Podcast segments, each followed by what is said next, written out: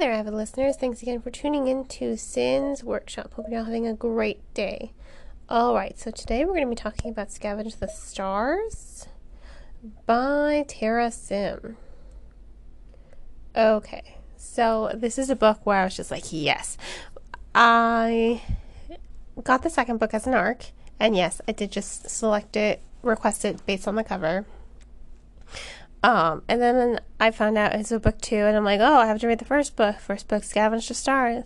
Little did I know, it's a retelling of The Count of Monte Cristo. I think that's amazing. I haven't read um, a retelling of The Count of Monte Cristo. I don't think I've read the original, and I've seen the movie adaptation, and I've seen the anime adaptation, which is closer to the um, book than the movie is. Uh, not to say I don't like the movie. I, I actually do love the movie, but I really haven't seen a retelling of the Count of Monte Cristo, so already I was captivated because this is something new for me. Uh, something that I thought was invigorating. And not only that, it's a gender bent retelling as well because it follows Amaya and she she would be the count and she turns into the countess, right? And I thought that was really good. And I love how the story is told. It goes back and forth between two just two perspectives. It goes between Amaya and Cayo. Now, at first you think the stories are actually working in line with one another, but that's actually not true. It works a lot like the Witcher TV show on Netflix, where Amaya's pers- perspective, a lot of what happens in like the first until she becomes the countess, it happens before the events of Cayo's story. So Cayo is all taking place in the present, and then Amaya's is the past and then the present. So I thought that was very intriguing.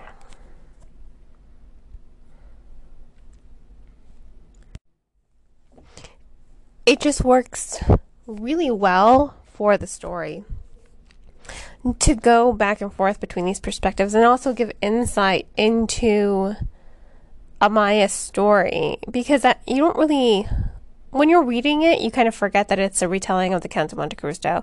And then as you're reading it, and then she's the Countess, you're like, oh, this is totally the Count of Monte Cristo.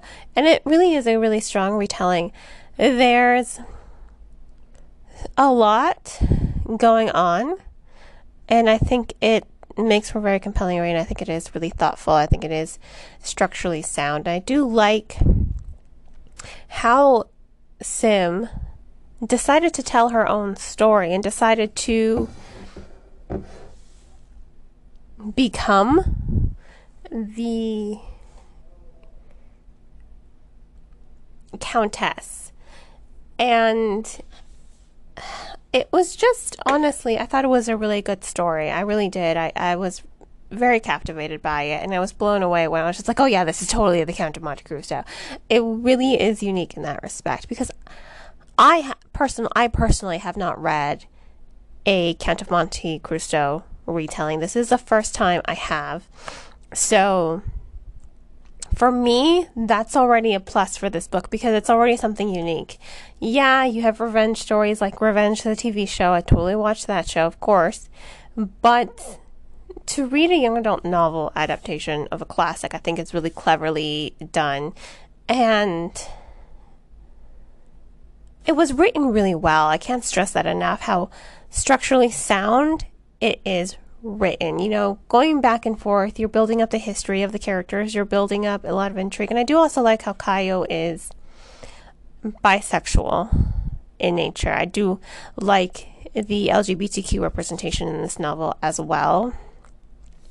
I do like how he is bisexual and I like the mystery because there's a lot going on in the story outside of her revenge plot.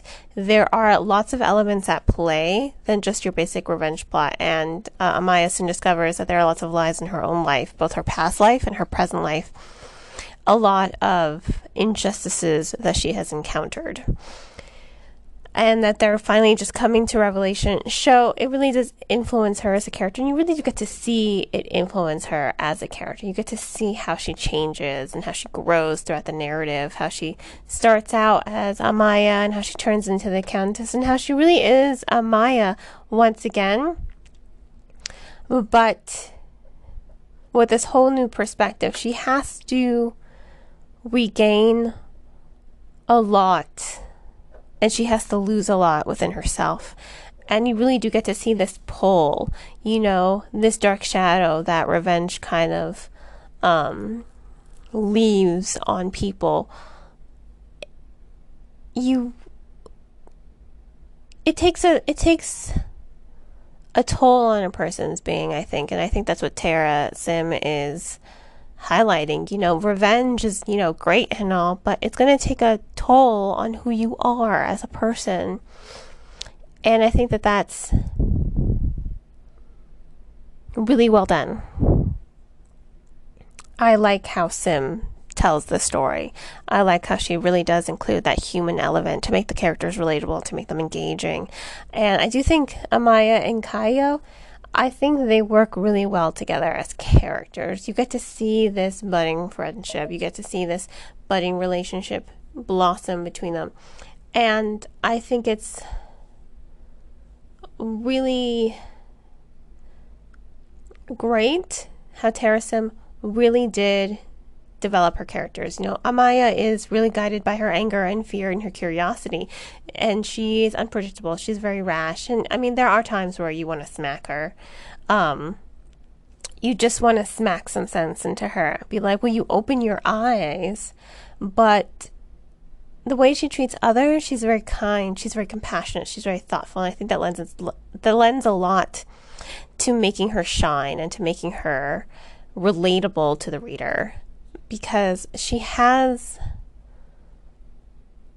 she has a lot of depth. She has a lot of layers to her personality. And I really do like how her backstory and how Cayo's backstory, you know, they do play off of each other because they're very different, but they've both go gone through a lot in their short lives. So I really do think it's a good story. You know, I really, like I said, written really well. Uh, character characterization is done very well. And you know what? It's unique. In my perspective, it is unique. I have not read a count of Monte Cristo retelling. I'm sure they're out there, but I haven't come across them. And this is the first one I have, so that's already like a win for me.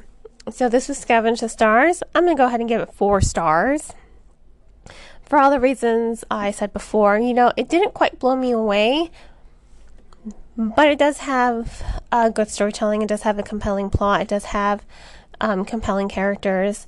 And I like how it is a gender bent retelling. I really do like the intricacies of the plot itself that go beyond just it being a revenge story. It's so much more than that. There's so many things at play here that unveil themselves very slowly to the reader, and I like how it lends itself to building up tension and making the story unpredictable for the reader.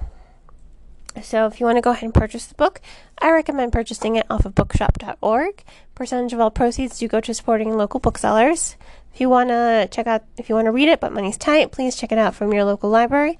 Libraries are a great resource for the community. Definitely deserve their definitely deserve community support, and I hope you will continue to support me by liking this podcast and sharing it with all your book loving friends. I hope you all have a great rest of your day, and as always, happy reading.